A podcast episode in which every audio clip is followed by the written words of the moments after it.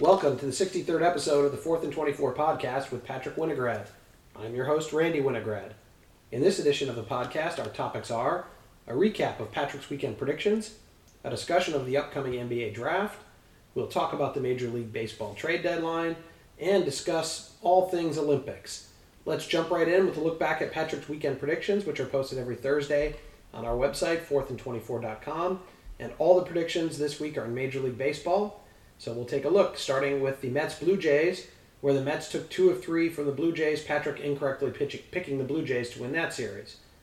And in the series between the Brewers and White Sox, the Brewers took 2 of 3 from the White Sox, and Patrick also incorrectly picked the White Sox to win that series. The Reds took 2 of 3 from the Cardinals, with Patrick correctly picking the Reds. And finally, the Royals swept the red-hot Detroit Tigers, of course, because we talked about how good they were.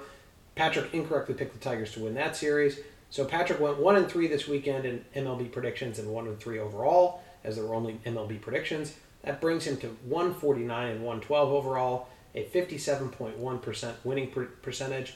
Patrick, your thoughts? Well, I'm hoping to get to 162 wins before the 162-game season of the MLB is over. That's a little bit of a numerical kind of fun goal that I have, but I don't know if I'm going to get there at this rate. Definitely not at this pace.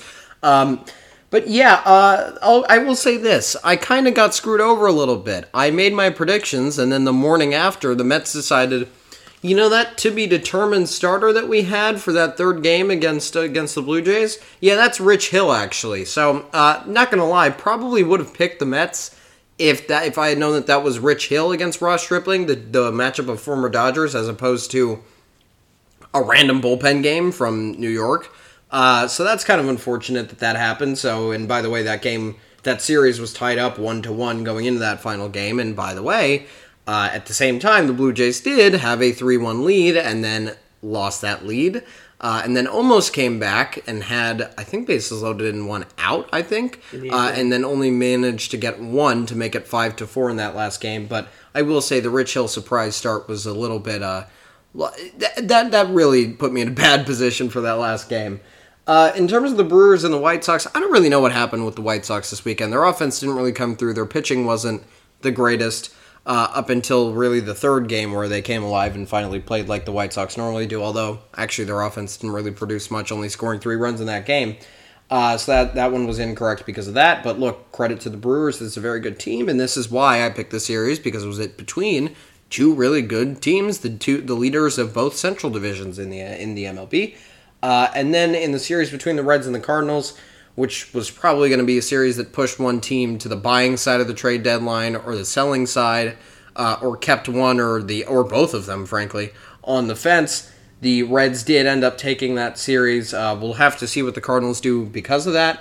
But I think the Reds are a lot more desperate to make the playoffs than the Cardinals are, because the Cardinals have made it recently, and they're probably not going to be selling either, because anybody that they only have for this year is retiring next year, be it Adam Wainwright or Yadier Molina. But I think, I'm going to be quite honest, I don't think Matt Carpenter is going to be really a hot topic for other teams and a big target that anybody wants. Not to be rude to him, he has a great career, but I don't think anybody really wants him at this point, and he's going to be a free agent after the season. So they don't really have anything to be selling anyway, and they probably look to be winning in the future. So you'd assume that the Cardinals, anyway. We'll talk a little bit more about that in a later time. Exactly, but yes, this might push one team to one side and probably kept the Reds on the buying side, but who knows? We'll get to that. The Royals sweeping the Tigers, I will say, the Tigers blew a 6-0 lead in Game 2 of the series, and I think from that point on, you're not going to win the third game, regardless of what happens in it. It's just the mental blow of losing 6-0 and being... look, even though they've had a great little run here since the All-Star break, they are, after all, still an under 500 team, right? Still the Tigers. And so and by the way, so are the Royals, and they should be better than that, because they have a lot of one-year deals and older guys and two former World Series winners in the outfield, and along with all their old guys that used to be on the team, Salvador Perez, when they won the World Series. So look, they have a lot less excuses than the Tigers do. But at the same time, the Tigers are a really young team, so as soon as you blow a 6-0 lead, it feels like there's no coming back from that, at least the game after. The reset has to be playing another team, having a really good start. Having lost game one, they lost the series too, so they wouldn't help you. Right, but I mean, look, they blew game two, and my point is if they had maybe not blown the lead, maybe carry some momentum, and you got a young team, they like momentum, but maybe they win the third game because of that, because after all, the Royals only scored 5, so could have won that game, but... not great from the Tigers, but yeah, overall, some really close series, some good series this weekend, and some fun to watch series. All right, well, Patrick's predictions for next weekend's game will be posted on our website, 4thand24.com, on Thursday. Let's transition to a look forward to the NBA. We've been looking backwards in the playoffs and during the regular season, now with the NBA Finals wrapping up, as we talked about in the last podcast. We turn our attention to the forward looking for the NBA, and the next big thing in the NBA is Thursday's NBA draft. So let's take a look at the NBA draft. Patrick, I'm gonna maybe prompt a few questions I have. You know a lot more about the NBA and most things sports than I do. So let's start at the top. The Detroit Pistons won the draft lottery. They have the number 1 pick in the NBA draft. What do you think they do? Well, I think you could have even phrased this question of, is there a second option at number 1? Because I think, look, how many times have I said the name Cade Cunningham, the eventual number 1 pick, when we were talking about college basketball, right? I mean, I think I said it enough back then, and really, look, 5 months later, nothing has changed. It's still the same Cade Cunningham. You're not going to pick differently just because... I don't know, something happened in the NCAA tournament all the way back in March that all of a sudden you're having flashbacks 2-3 months ago and you think, oh my God, he can't beat Oregon State. He can't beat an NBA team. Look, Cade Cunningham's the number 1 overall pick. Although, having a Detroit franchise picking first means that you don't actually really know that they would be able to lock up such a sure thing. But because sometimes let's not lie to ourselves. There have been some missteps with some pretty obvious number 1 overall picks in many sports before, but I don't think this is one you can mess up. And by the way, Cade only visited one team, and that was the Pistons. So if he and his agent are that confident in being picked, I'm pretty sure the Pistons are confident in him too. And he probably would have scheduled other ones after the fact if that interview didn't go so well. And there would have been many people lining up, especially Houston, the pick right after them, to take that interview. This is one of those rare instances where there's a consensus number 1 pick, and that consensus number 1 pick fits a need for the team with the number 1 pick too. Yeah. So I think like you said, it's pretty obvious. It's not even a question of are you picking best overall or best for your team needs. It's really he fits both. Yeah. And he's definitely the best overall. Well, from a team in the East that won championships a couple decades ago, to a team in the East that won a championship very recently. The Toronto Raptors are 2 seasons removed from that NBA championship, but it seems like light years ago as they now hold the number 4 pick. With the loss of Kawhi Leonard, they don't appear to have the kind of player that can lead you to a championship. Given this, should they keep the number 4 pick and find such a player in the draft, or do they try to trade down to maybe get more bodies as they seek to continue to build around or augment around Kyle Lowry and Pascal Siakam? I think they have to stay at 4. Also because we're going to get to this later, but the talent beyond 4, it starts to drop off a little bit. And I think that if you can get Jalen Suggs to play as a 1-2 combo in the front court with Kyle Lowry after you lost Norman Powell this season, that's pretty good. And I don't know what the situation is with Fred Van Vliet, but if they want to continue doing that thing where they were kind of playing 3 guards that were really, really small, they could continue to do that. They could... Maybe bring him off the. Maybe if they could pick Suggs and they can just bring him off the bench for a little bit and then kind of start him after, kind of what like Charlotte did with LaMelo Ball. And by the way, you'd be putting Fred Van Vliet back into a confident position that he likes off the bench. Although I think he would want to start. And by the way, if he wasn't going to be starting, if they pick Jalen Suggs, he'll probably go somewhere else in free agency. But that's a different discussion when it comes to the Raptors. We'll have to see what they do with that. But.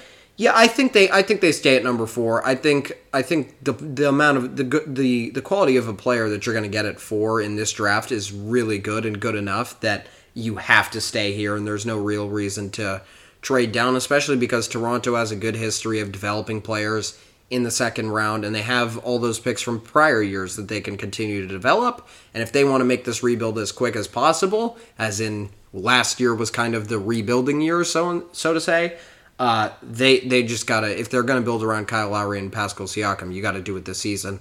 And I think them not trading Kyle Lowry or Pascal Siakam last year at the trade deadline when multiple teams were asking probably shows you that they do have belief in these guys, that they can lead them back to the playoffs and make a deep run. But I think that this pick means that they have to get a third guy, and if they're going to get a third guy, it's probably going to be a high pick in the draft as opposed to looking for someone else in free agency because they're not that attractive of a destination. All right, well, as you alluded to in the discussion of the Raptors' number 4 pick, many draft experts have opined that this is a very top-heavy draft with the talent level dropping off significantly after the top 4 players. Do you think there are impact players to be had at picks 5 to 10, and if so, who are they? Well, I think, honestly, the one thing about this draft is it's a very weird draft. It is very, very top-heavy, but at the same time, it's a really, really, really deep draft class. I think the amount of players, the amount of quality players from 10 to really 30 is a lot. Like, there are a lot of different ways that you could go at any pick. I could see someone who was mocked to go 11th end up going 27th. It's all possible. There are a lot of good players down the line, but I think the one that I would point to is Jonathan Kuminga, who's supposed to be not in the top 4, even though as you started the season, you really had Cade Cunningham, you had Jalen Green, and you had Jonathan Kuminga. Especially from the recruiting rankings, those were the guys that you thought would be the big players when it came to draft night. Green and Kuminga both went to the G League Ignite team. But then you have Jalen Suggs and Evan Mobley, who both had really, really, really great seasons for Gonzaga and USC. And they end up climbing the draft board, so now you get Suggs projected in that top 4 somewhere. Depends on who. I mean, it's possible that he goes to Houston at 2. It's possible that he goes at 4. There's a lot of different variability there, but I think that Suggs, Green, Cunningham, sorry, I was about to say Kuminga, and Mobley are easily the top 4, but look, Kuminga was ahead of half of them to begin the season. Wow, who's to say that he can't be better than them in the future, placed in the right situation? I think that that's a guy that somebody might get at 5 to 10, and I don't think he's going to fall below 7 or 8, that might really make an impact.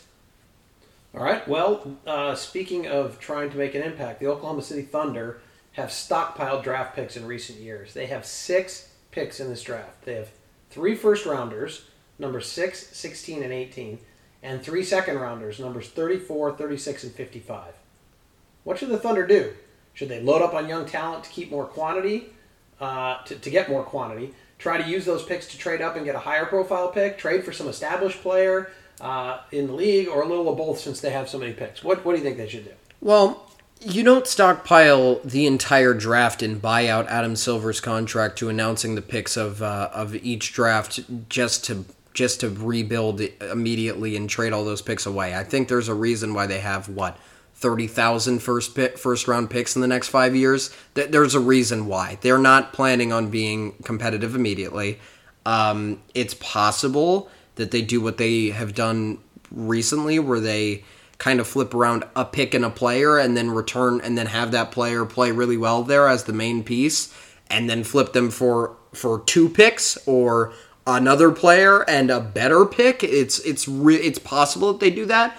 Maybe they try to trade away 34 or 36 or both of them and get a player in return and then turn that player into a first-rounder later, which is basically what they did with Hal Horford and what they continue to try to do with a lot of different players, and which literally they did it with Danny Green. Danny Green never played for Oklahoma City, but he was technically on the team as of last season, but they flipped him so immediately to get extra picks. Look, this is just what OKC does, but I think for the first-round picks, I don't think they're going to let anybody touch them. I think OKC's idea is that they can't recruit a star there, and it's going to be hard to get someone to trade that will play there. Like, if you told Portland, we'll give you 3 first-round picks, give us Damian Lillard, they'll say, well, Dame's not going to play for you, so what are you going to do with him?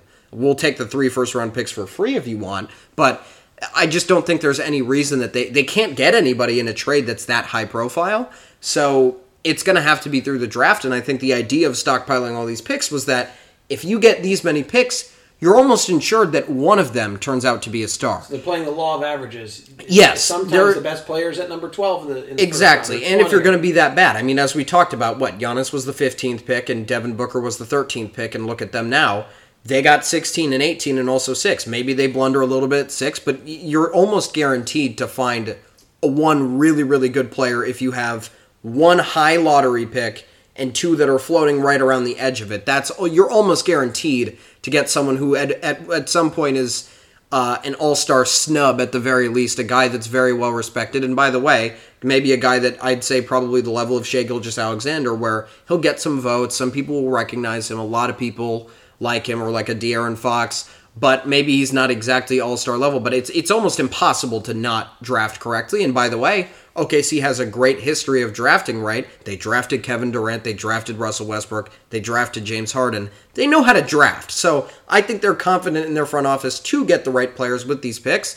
But if they don't, they have three of them to fall back on. And it's almost, again, you have to hit on one of them when you have this many picks. And they're not trying to contend anytime soon, so they're probably not going to trade those picks.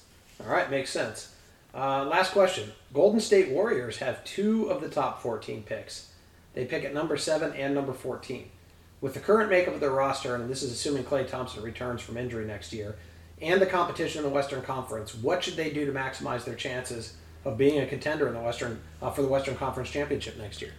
If their idea is to be what Vegas has them at, which is the number 5 contender overall for next year in the entire NBA in terms of championship odds, just behind the Bucks, actually, which is crazy, but I'll go on that tangent on another time. But if they want to get there, I think what they have to do is have veteran players. You're not going to be developing a top-level draft pick in a year where you're trying to win a championship. That's not what championship teams do. However, we talked about them earlier. One thing that people have been floating around is that maybe the Warriors can trade some of their top picks to get Pascal Siakam, where you get some championship, not only just an older player, a championship player who has been on a championship-winning team and who could fill a need. And by the way, Pascal Siakam and Draymond Green in the front, as your power forward and as your center. First of all, you got a lot of great defense there, and second of all, Pascal can be a really good force inside and also help them space the floor even more and get back to what they were doing back when they were winning titles with Curry and Klay. So they can do a lot with that, and I really think that they're going to trade at least one of these picks, probably the 7th one, to it, maybe even just trade back and kind of do what you had suggested that maybe the Thunder might do, but I think there's no way that they end up picking at 7 and at 14 in this draft because, look, if you want to contend, you need veteran players. You're not going to take the number 7 overall pick unless you think that some guy is really, really mature, which I don't think there's anybody in the draft that would be that. I mean, it's really hard to find, right? This is the draft after all. Unless you really think that there's someone like that, then you're going to trade back and you're going to trade for a veteran. Maybe not even a veteran, but a guy like Pascal Siakam. And by the way, that would change the Raptors' approach because if you told them that they could have 3 picks in the top 14, they would take it and just rebuild with Lowry kind of sitting there. That maybe makes it, because they're in the East, they still might be a fringe playoff team because the East is weak, kind of like that. And it might be enough to have 3 lottery picks and Kyle Lowry to make the playoffs. Whereas for the Warriors, they're kind of floating in between, in my opinion, a title contender and just a playoff team, a regular other playoff team. And you got to trade this pick to get that player that will push you over the edge and put you in the conversation with the Lakers, with the Suns, with the Nets, with the Bucks, whoever you want to name in the title contender conversation. Okay, well, that'll do it for our look forward at the NBA draft on our next podcast. It'll be the day after the NBA draft, so we will be talking about what actually happened and see what some of these answers to the questions, how accurate they were, and maybe some other surprising moves. Let's move and turn our attention to Major League Baseball. As we head to the end of July, Major League Baseball teams are going to be assessing what they may or may not want to do with the rest of the season, as the trade deadline in Major League Baseball is looming at 4 p.m. Eastern time on Friday. So we figured we'd take a look at where we think various teams stand with respect to the trade market. Let's start with the teams who we think might be the important buyers and what their needs are. I think let's start at starting pitching. Look, what team doesn't need starting pitching? I feel like every single team in the league, it's a need. especially for a lot of the teams in the AL. As we talked about, their all-star roster didn't have that much starting pitching. I think maybe even the Mets and the Brewers, you say, have great top threes. And by the way, spoiler alert, I have them on my list as teams who might be buyers for starting pitching, because even if you have a great top three, that doesn't mean that you have a great back end of the rotation. And while they might not be useful by the time that you get to October and you get to the playoffs, they will still be useful in getting you there and getting to where you want to be, winning your division. So let's start. First of all, the Dodgers need pitching. They really, really, really need starting pitching. They thought that they had a surplus of it at the beginning of the year, but now unless David Price turns into a starter, they're running off of four starters with, well, frankly, they're running off of three starters right now with a few of them on pitch counts. Josiah Gray, obviously, still a top pitching prospect, but you got to limit the pitch count for those kinds of guys when they first come in the majors, so he can't pitch that much. Tony Gonsolin has to stay at a lower pitch count because he's recovering from an injury, and David Price is used to being in the bullpen, so they have to run his pitch count up again. They have to get starting pitching so that they're not running off of Urias and Buehler until Kershaw gets back. And who might be on a pitch count when he comes back. Right, exactly, because he'll be recovering from an injury. And then I think the Bauer situation is so... I don't think you can rely on him to be back for the rest of the season, and I don't think he will be. So the Dodgers, obviously, first and foremost there. The Red Sox, who we talked about as having one all-star, but a very unimpressive all-star starter being Nathan Eovaldi. He had a great outing recently against the Yankees. But look... this team needs some starters at the back end, and frankly, you can put them at the front end depending on who you're going to get. I think if you were to slot a bunch of guys by ERA and just do it in numerical order from best ERA to lowest ERA, or to worst ERA, and you just took a bunch of trade targets, you could find a lot of guys who would fit in as their fourth or fifth starter, and you could also find a lot of guys who would fit in as a second or even as a first starter. So look, the Red Sox can definitely take some starting pitching. And then I have a little bit of a question mark. The Astros might be in the market, but I don't know. I think it really depends on Justin Verlander's status and his recovery. If he plans to come back this year, if he does, then they're probably not going to be in the market, as he'll be maybe even an out-of-the-bullpen option by the time that you get to October, and maybe his pitch count isn't high enough for him to be a real starter. But that would definitely change their fate. Then you have to go with the Rays because, look, they just dealt away Rich Hill and they didn't get a starter back, so... the idea right now for them is that they're going to have prospects coming up, which, by the way, the Rays are loaded with good pitching prospects. But if they really want to make this run and make sure, I think you've got to get a fourth or fifth guy that you can maybe even just ping between the bullpen and the starting rotation, just in case those prospects aren't exactly going to plan when they come up for the first time. And then you have the Padres, who a lot of people have talked about. They traded away Zach Davies in the offseason to get Yu Darvish, and a lot of people think they might trade for Zach Davies now in the middle of the season. That's definitely an option for them. They need pitching at the back end of the rotation, and they're injured. The White Sox also looking for back end depth. The Brewers and the Mets and the White Sox actually all have really good top threes, but they need some more guys at the end, and you can never have a surplus of pitching. And then the Yankees and the Blue Jays just generally. No real ace except for the Blue Jays and the Yankees have Garrett Cole and Hyunjin Ryu, but then behind those two, on both of the staffs, there's not really much that you like, especially with Corey Kluber being injured for the Yankees. So a lot to be done there. And then let's move on to relief pitchers. Dodgers, Giants, Astros, White Sox, A's, Yankees, Blue Jays. Look, there's no real talking about specific bullpen pitchers. If you need a guy in the bullpen, you need a guy in the bullpen. It's as simple as that. All of these teams either have had their issues. I mean, look, Kenley Jansen has blown 3 saves in a row before getting a save last night or 2 nights ago against Colorado. But other than that, I mean, look, Kenley has been a little bit inconsistent. You have Blake Trinan at the back who you trust, but if you can't let them pitch more than 2 nights in a row, what do you do when they can't pitch? And we've seen that most of those days they end up giving up a lot of runs out of the bullpen. So that's a huge concern for the Dodgers.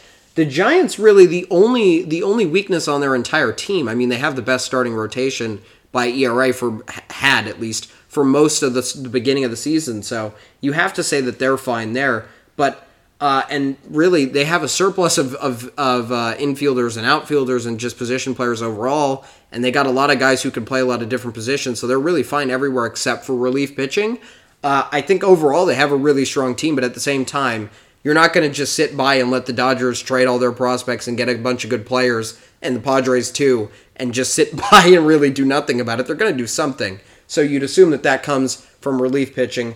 And then for the Astros, the White Sox, the A's, the Yankees, and the Blue Jays, look, you're in the AL. There are a lot of quality lineups, especially within those four teams.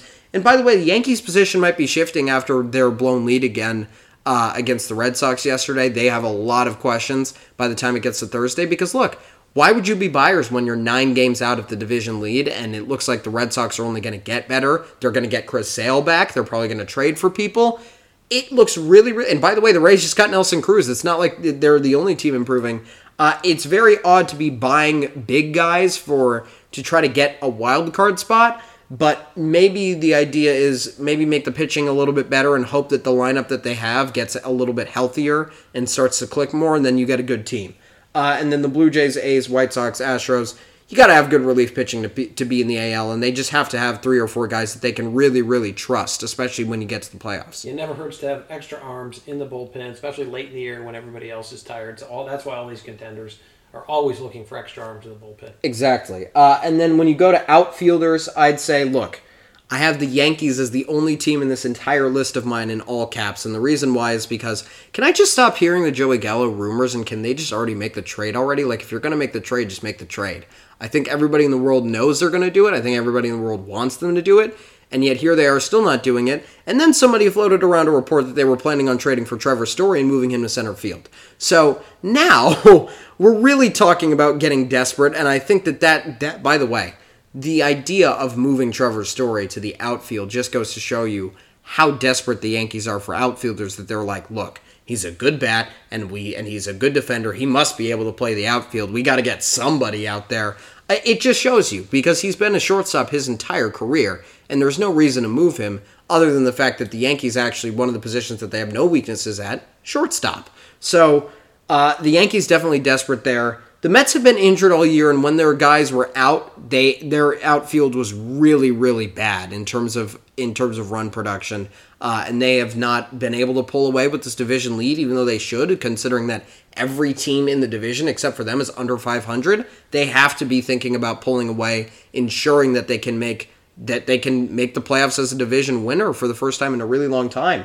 And then the A's and the White Sox, look, the A's are going to be in it for every single position. That's just the way that it is. They don't really sign big free agents, so they could be in the market for anybody.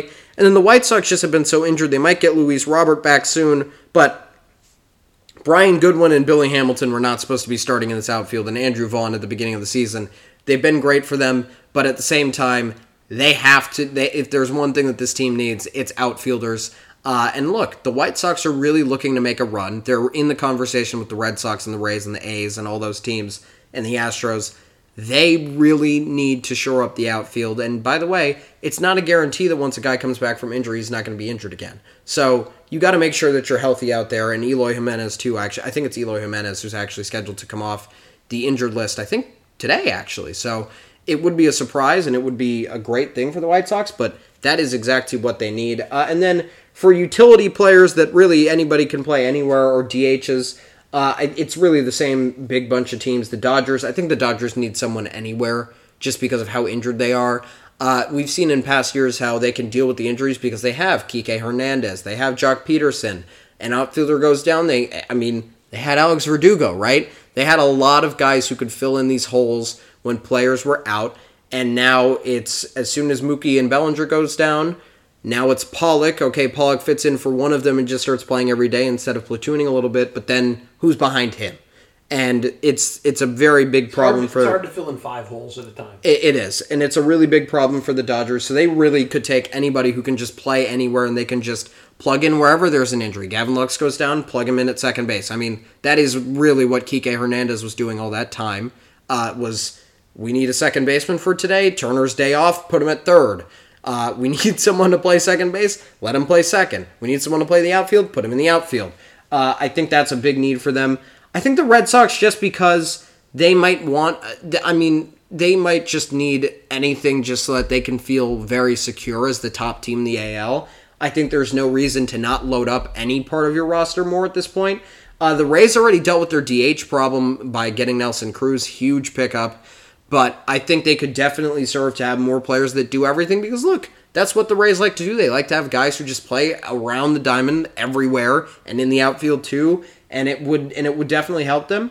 Then I have the Brewers here because look, their pitching is their definite strength, is the definite strength of this team, but they would definitely love to have more help in the lineup. They've been trying the whole season. They got Adames, they got Rowdy Tellez. They've been making a bunch of moves to get guys into the lineup, and their offense has been good enough to get them to where they are now, but that's not good enough to win a title. They're not going to beat any of the teams out of the NL West with this lineup. I firmly believe that.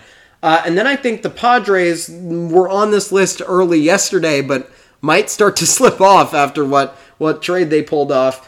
But then you have the Mets also, who, again, kind of like the Brewers, really good starting pitching, but some issues in the lineup. And then the Blue Jays, just because why not? But at the same time, they could actually be on the sellers list by the time that it's all said and done, because, look, they're even farther out than the Yankees are. They're, I think, 10 games out of the Red Sox. So there's a lot of different things that could go on there.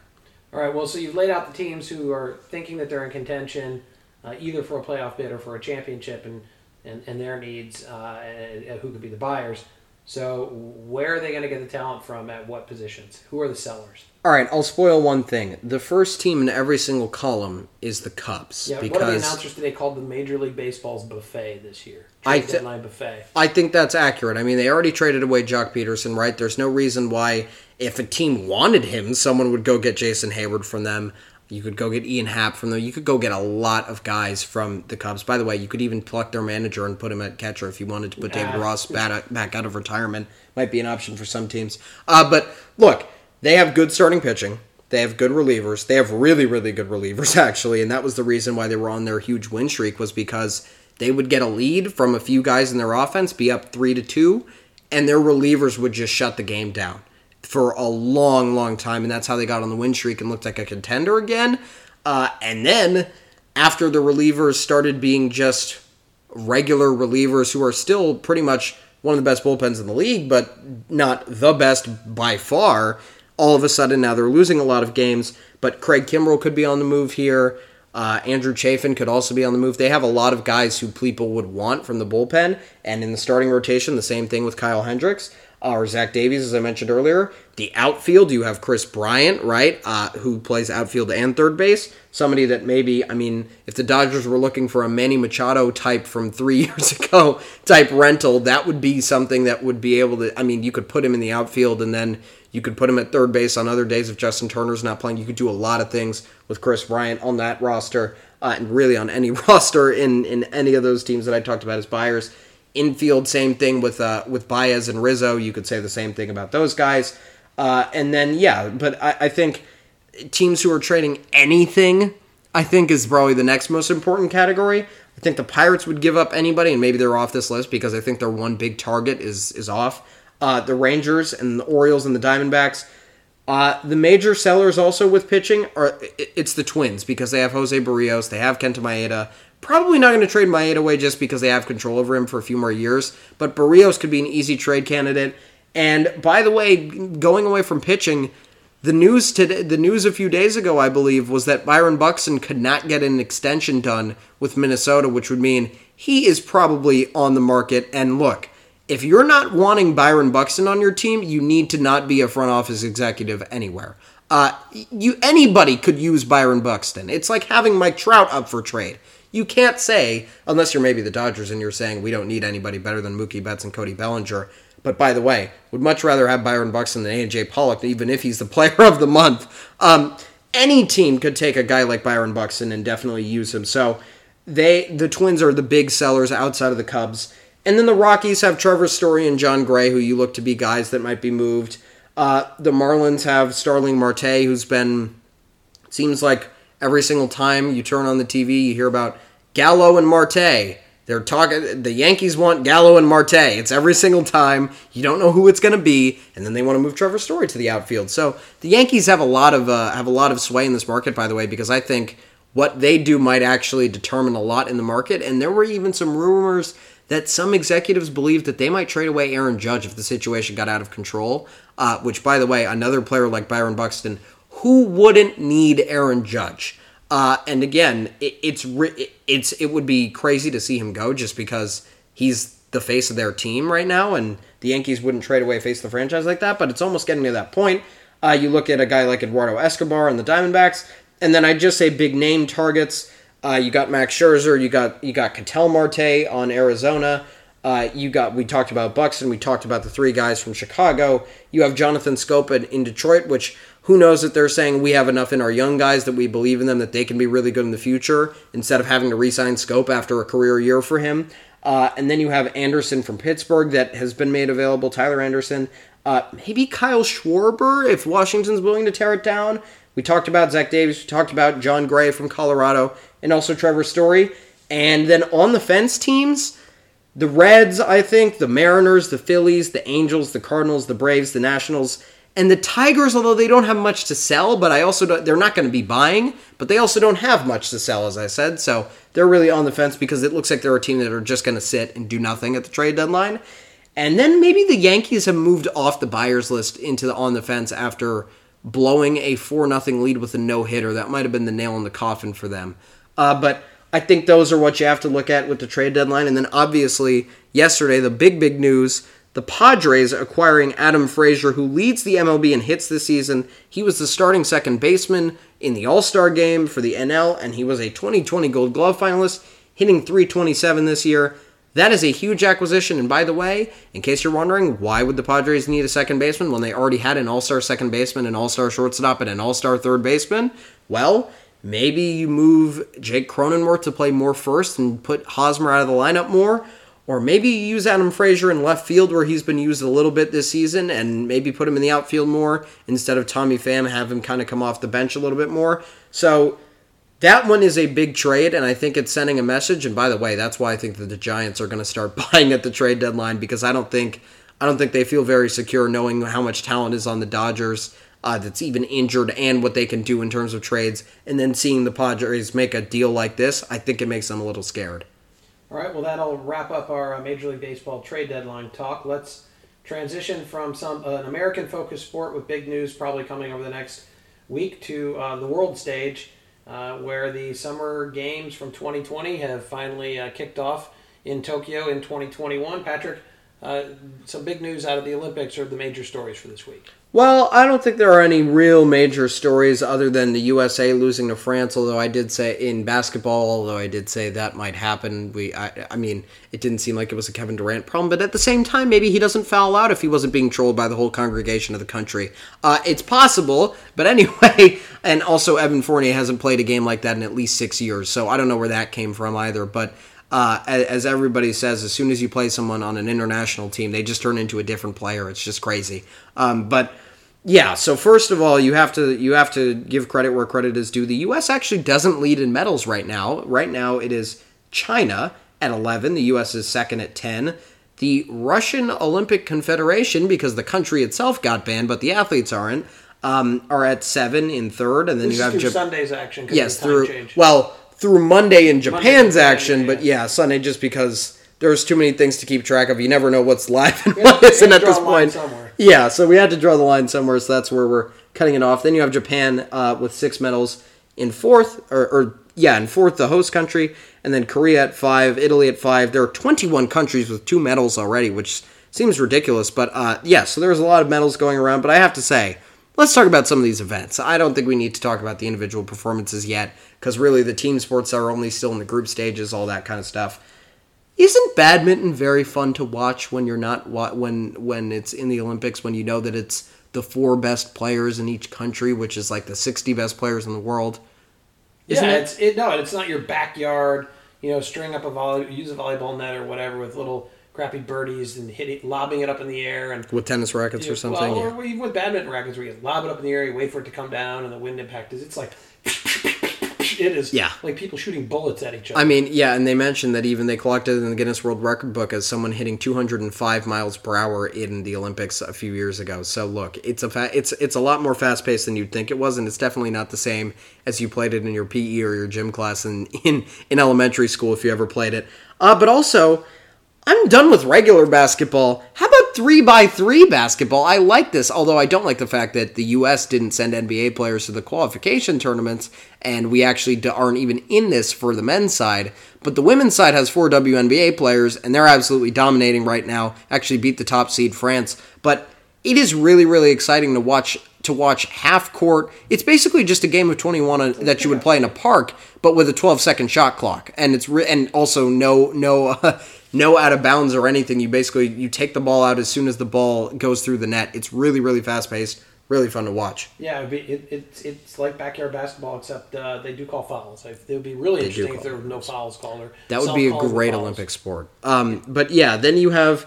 Look, then you have swimming, gymnastics. They're all fun to watch. I think especially it's swimming, especially the Australian coach and his little histrionics after his swimmer won the gold medal and beat out Katie Ledecky on the 400 meter freestyle. There was a little over the top. I mean, look, if you get a volunteer at the Olympics to tell you to stop celebrating, you're doing something right as a coach. I think your players definitely performed well enough for you, and they won the gold medal, right? You beat the U.S. for a gold medal in swimming. It's got to be something. But, yeah, I think, look, we just wanted to talk about the Olympics a little bit because, after all, it's really right now the only things that are going on.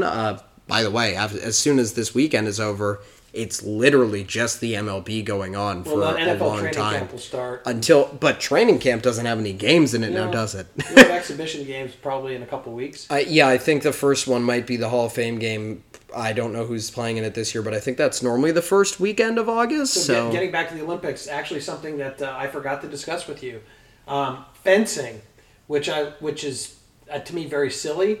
Except now they have electronic sensors with LEDs in the fence. You know, the fencing face mask is a mesh face mask. I've seen that. Yeah. So now it lights up. It's like almost like watching a video game. It lights up if somebody gets the hit on you, and it's very digital. It feels like they've taken a very old traditional, probably dating to medieval times sport and modernized it. So that was actually kind of interesting. That is interesting. And the Americans' first ever gold medal in fencing happened. It was a woman who won it. So that's noteworthy. All right, yeah, I mean, I think that definitely, by the way, maybe the MLB needs to look into whatever technology they're using for the strike zone and just put a giant LED light in front of Angel Hernandez's face to show him that it's a strike in the middle of the game, or CB Buckner. We won't single out one guy, or really any umpire in the league at this point. But, yeah, I mean, look, the Olympics are really fun, and as I'm saying, look, the trade deadline is on Friday.